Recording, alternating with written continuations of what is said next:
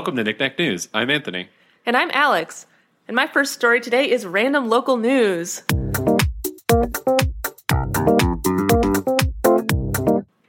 This is from The Guardian, and the headline is, Florida man washes ashore after trying to walk to New York in bubble device.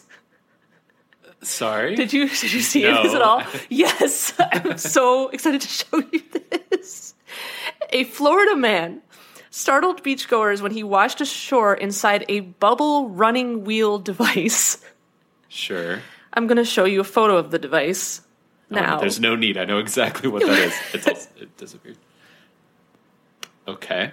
He was inside of that, underwater. Underwater? Underwater. Was it supposed to be underwater?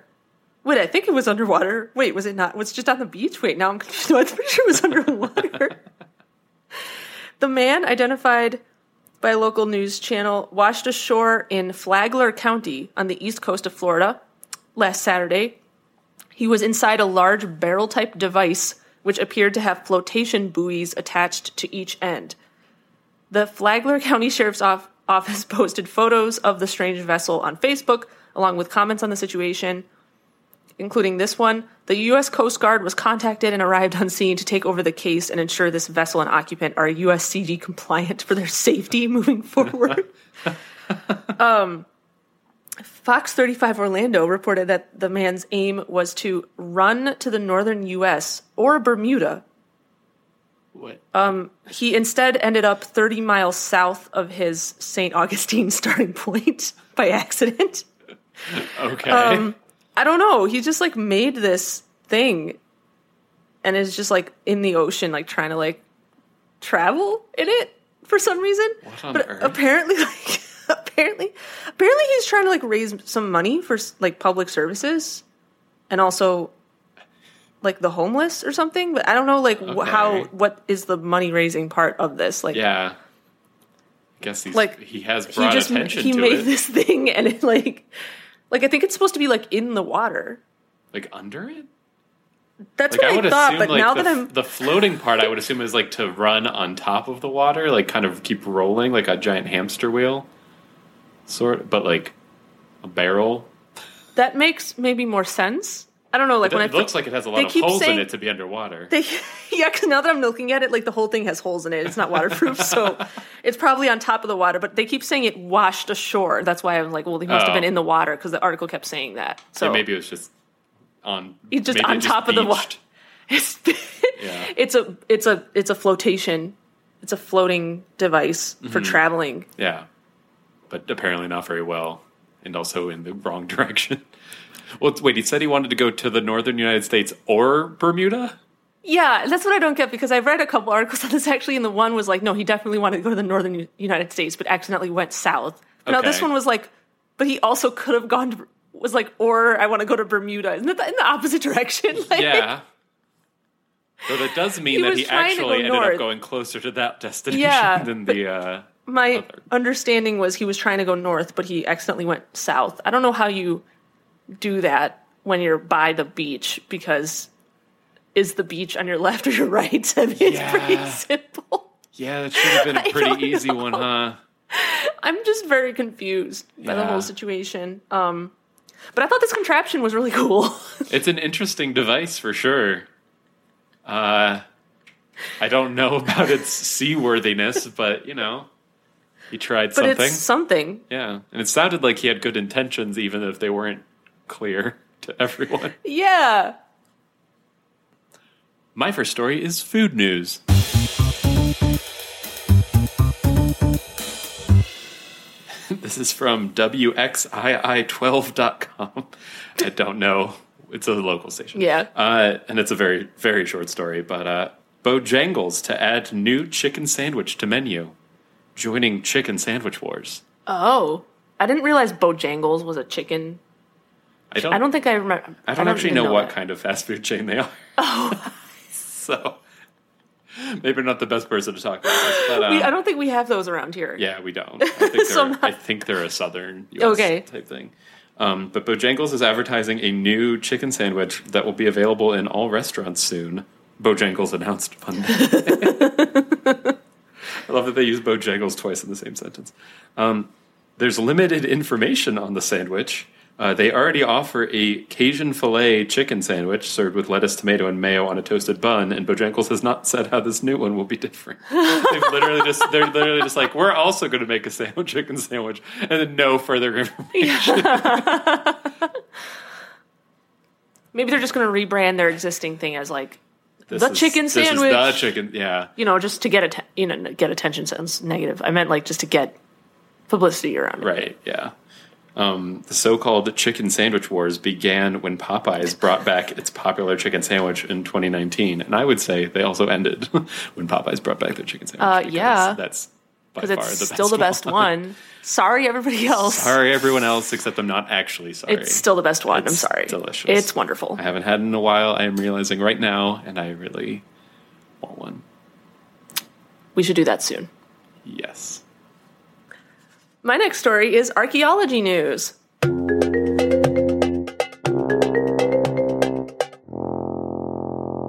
This is from ScienceAlert.com. And the headline is, Remains of Giant Vampire Bat from 100,000 years ago found in Argentinian cave. Oh, no. No, I mean, it's exciting for science. It's also, They're not still around. Right, it's dead, so that's good.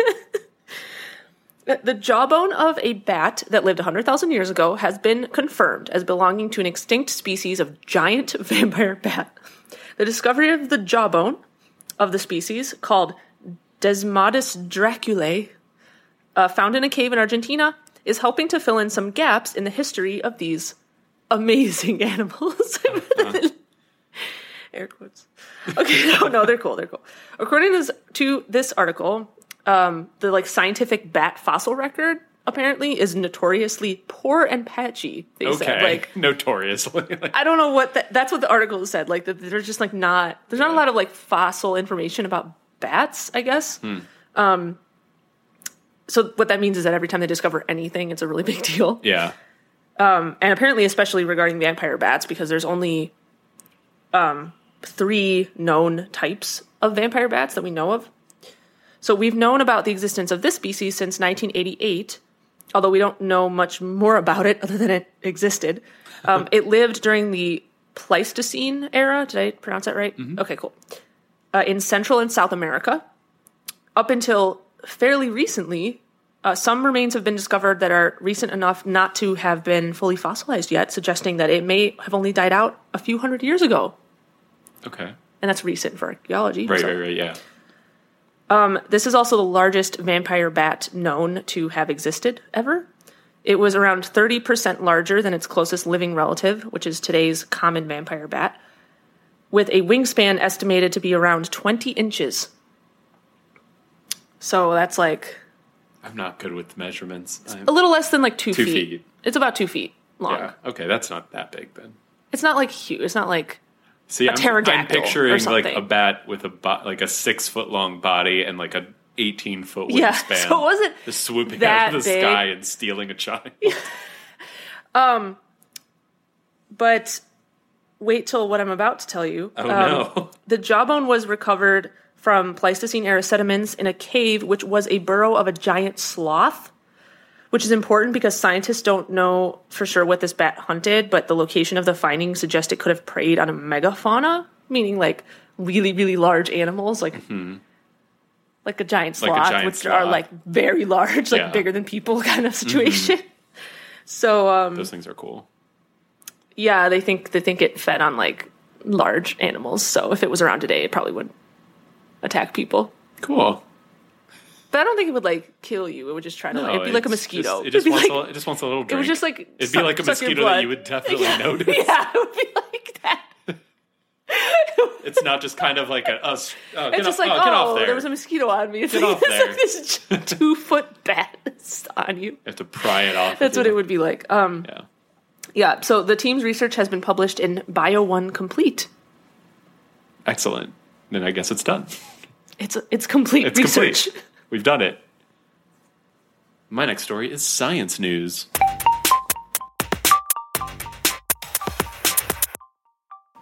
This is from Gizmodo. Animals emerged 350 million years earlier than previously thought, fossil discovery suggests. Whoa. And that's kind of a misleading headline because we don't know for sure. It hasn't been confirmed, but we think we might have found something that like points to this. Cool. Which will become hopefully clearer in a second. So these are ancient rocks from northwestern Canada that were found to contain structures consistent with sea sponges. And the rocks are 890 million years old, which means they could be the oldest known animal fossils on Earth. They said that simple, single-celled life forms first appeared on Earth around 3.4 billion years ago, but it took a while for more complex animal life to emerge. The Cambrian explosion of complex life forms happened around 540 million years ago, which coincides with the oldest undisputed sponge fossils on record. So 540 million years ago is what we used to think as far as like multicellular, like complex, what we would classify as an animal, as opposed to like a single-celled life form or like a plant. So in 2018, the discovery of steroids, which is not the drug. We did not discover steroids in 2018, but it's it's what's called a biomarker, basically a pattern in rocks that like that suggests there were sponges, I guess. Okay. This was dated to between 660 million and 635 million years ago. So this was like an earlier discovery similar to this one that suggests that sponges emerged in the Neoproterozoic era, which is at least 100 million years before the Cambrian. Genetic analyses of modern sponges likewise suggest an early origin for them, which further reinforces the notion that they were among the first animals to appear on Earth. So, like, looking at their genes suggests that they were actually kind of like the original animal. And we might all be descended from sponges, which is kind of interesting. That is interesting. You could wipe our faces on a counter to clean the counter, and we would just absorb. We just absorb it because we are part sponge. Yeah, and then it would leak out, and then that's what would happen every day. Yeah, we're full of holes. We got pores too. We have pores. We got that from our sponge. Great grandparents. Exactly. Anyway, Elizabeth Turner from Laurentian University in Sudbury, Canada, is the sole author of the new Nature paper. It is in the article, or in the journal Nature. And she reports on the discovery of fossil-like structures found in rocks pulled from 890 million-year-old the Little Dal Reefs in the Stone Knife Formation of Canada's Northwest Territories, which sounded familiar to me for some reason. I feel like we maybe have talked about fossils from there or something. Anyway, if these fossils are confirmed to be sponge fossils, they would definitely be the first fossils of animals in the fossil record, thus pushing back the reemergence of animals to 350 million years before the Cambrian. And perhaps more surprising is the apparent appearance of ancient sponges about 90 million years before oxygen in Earth's atmosphere reached the levels thought to be required to sustain animal life. So these actually would have existed before then, which... interesting. Doesn't seem completely out of the realm of possibility. Yeah. They just needed less oxygen. Right. That seems fine. Yeah, it seems reasonable. Yeah, so this could really upend what we knew about animal life. And, I don't know, if we found something 890 million years ago, I feel like there's a good chance there's something even older out there that we just haven't found. But it was probably sponges. Lots of sponges. Probably. Yeah. It was very clean. And coral? Very clean back then. Maybe? I don't know. Maybe. I feel like they probably emerged around a similar time. Yeah. Yeah. Things that are kind of halfway between plants and... Mm-hmm. Planimals, if you will. Planimals. I like that term. Okay, my next story is space news. This is from CNN. And the headline is, Hubble finds water vapor around Jupiter's moon Ganymede. Oh. So there's more water vapor being found out there. That's exciting. A backup planet. We'll just move to the moon of Jupiter. Yeah. Maybe. And die, probably. But it's fine. Maybe one day it might be habitable. Who knows? The Hubble Space Telescope has spied evidence of water vapor in the atmosphere around Jupiter's moon Ganymede, the largest moon in our solar system. The water vapor forms as the icy surface of the moon turns from a solid to a gas, a process called sublimation. Astronomers uncovered this water vapor while using a combination of new and archived observations from Hubble. The findings were published this week in the journal Nature Astronomy. Previous research has suggested that Ganymede contains more water than all of Earth's oceans put together. I didn't know. Oh. Although the moon is 2.4 times smaller than our planet, but it's still pretty big. Yeah, that's pretty large. Yeah. It's so cold on Ganymede, with temperatures that can reach negative 300 degrees Fahrenheit, so maybe don't that the surface is a frozen water ice shell. Oh. And scientists think that about 100 miles below this icy crust is a salty ocean. Delicious. Like on Earth. And even though the ice shell is as hard as rock, a stream of charged particles from the sun is enough to erode and release water vapor, because it's, it's not evaporation. I was going to say evaporation. It's not evaporation. It's sublimation, because from a solid, technicalities. But yeah, but the sun is still, reaching it and releasing that water vapor. So understanding more about Ganymede can help researchers learn more about how gas giants, like Jupiter and their moons, form and evolve over time, and also whether icy moons like this, which apparently there are multiple in our solar system, are habitable environments. Mm. I mean, those temperatures don't sound habitable.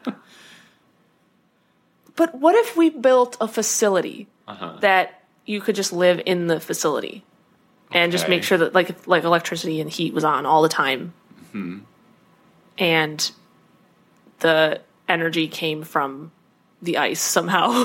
Okay. Ice power? Okay. I don't know. I haven't thought this through. It's you don't say. No. Yeah. I mean, I don't know. Maybe it would be a good place to mine water when we use up all the stuff we've got here. Or that. We could just send, ships back and forth that just bring water, fresh water back to Earth. One ship with a long hose. Don't worry about the fact that it's rotating around Jupiter or anything, and the hose would get tangled around Jupiter, and Do you know off the top of your head how far away Jupiter is? Because I don't. No, I don't. But it is too far. It's far probably if I had to guess, I know it's too far for us. If I had to guess it, I'd probably guess 20 million miles. I want to see how close you. Okay, I'm gonna go with 20 million miles. Anthony is now looking up the distance from Earth to Jupiter. You undershot it a little bit. Oh, no, wait. Is it 1 light year away? I don't know. That's probably overshooting it. I mean, I don't know the conversion there, but I don't think it is. Okay, wait. Let me guess again. 100 million miles. Still a little low. Oh, no. Okay, I have no idea. What is it? It's 379.99 million miles. I don't know why they didn't just round it up to 380, but, Okay, all right. I was a little under. At their closest point, it's 365 million miles. So okay. Yeah. Just have to go 1 million miles a day, and you'll get there in a year. Yeah. That's a great way to break it down. Just take it one day at a time. 1 million miles. It's fine. NASA will figure it out. Yeah. It's fine. My next story is entertainment news. This is from NPR. Arthur, the longest-running kids' animated series in history, is ending. Wait, Arthur is still on? I know, that was still on? I kind of forgot that was happening, too. Whoa, but okay. It was, and it's officially coming to an end. The animated kids show is coming to an end in early 2022 after its 25th and final season. It's been around for 25 years, which is crazy. That's a long time for a kids show. Did you watch this when you were growing up? I did. Mm-hmm. Me too. Yeah, Arthur and DW. Yep, it was the show that I would get home from school and just rush to the TV and try to catch it. I think it came on right after school or something. I don't know, but yeah. Watched a lot of Arthur growing up. Arthur is the longest-running kids' animated series in history and is known for teaching kindness, empathy, and inclusion through many groundbreaking moments to generations of viewers, said the show's executive producer, Carol Greenwald, in a statement. She added that the show will continue to be available on PBS Kids for years to come. So that would, I mean, it'd be weird if they just stopped like airing reruns. Yeah. So it follows its titular character, an 8-year-old aardvark who was 8 years old for 25 years. Did he ever age, or was he just in the same? I'm pretty sure he was always eight. That's funny. As he navigated life among family, friends, and school, the show had a knack for featuring characters from different cultures, classes, and family backgrounds. Yeah, I remember that about that show, and I kind of like. Yeah, it was, I mean, at the time, I didn't obviously think that deeply about it, but like looking back on it, I remember that about that. Like, it was all the messages were all about like, oh, this person's different from me. Let me learn about them. Like, yeah. It was all, which is nice. It was a really nice sentiment for a kid's show. They said this still might not be the end of Arthur. They added that the producer and PBS Kids are working together on additional Arthur content, sharing the lessons of Arthur and his friends in new ways. So, spinoff maybe? I don't know. DW spinoff. They could make a show for adults. That adult Arthur. That also teaches inclusion. Teach and inclusion, yeah. Seems like it could be valuable for some people. Yeah, no, oh my gosh. I had no idea that Arthur was still, like, they were making new episodes. Yep. I mean, I wouldn't know that, I guess, because I don't have kids or small children. I've watched in my family every episode. Every like, single I'm one. Still watching I'm Arthur. Still watching it now. Yeah. Also, like, it's the longest-running kids show in history, you said? That's what it said. It's interesting. I would have thought like Sesame Street maybe would have had that record. Well, it says animated. Guess, so maybe that's like qualifying it. Yeah, as animated. That's different. Is how they get away with it. But cool. Yeah. Well, so, wish them Arthur. The best. Yes. I wish Arthur the best for as he fades into non-existence, and that's dark. He will continue to air. He will continue to live on. Yeah. It'll just be reruns. They have 25 seasons of material. I think that's probably plenty of episodes. Yeah. No, he'll do well. All right. It's time for breaking news, the part of the show where Anthony and I look up stories that just happened today or were just posted today, and we read them to you on the fly. Ganymede. Ready, set, go!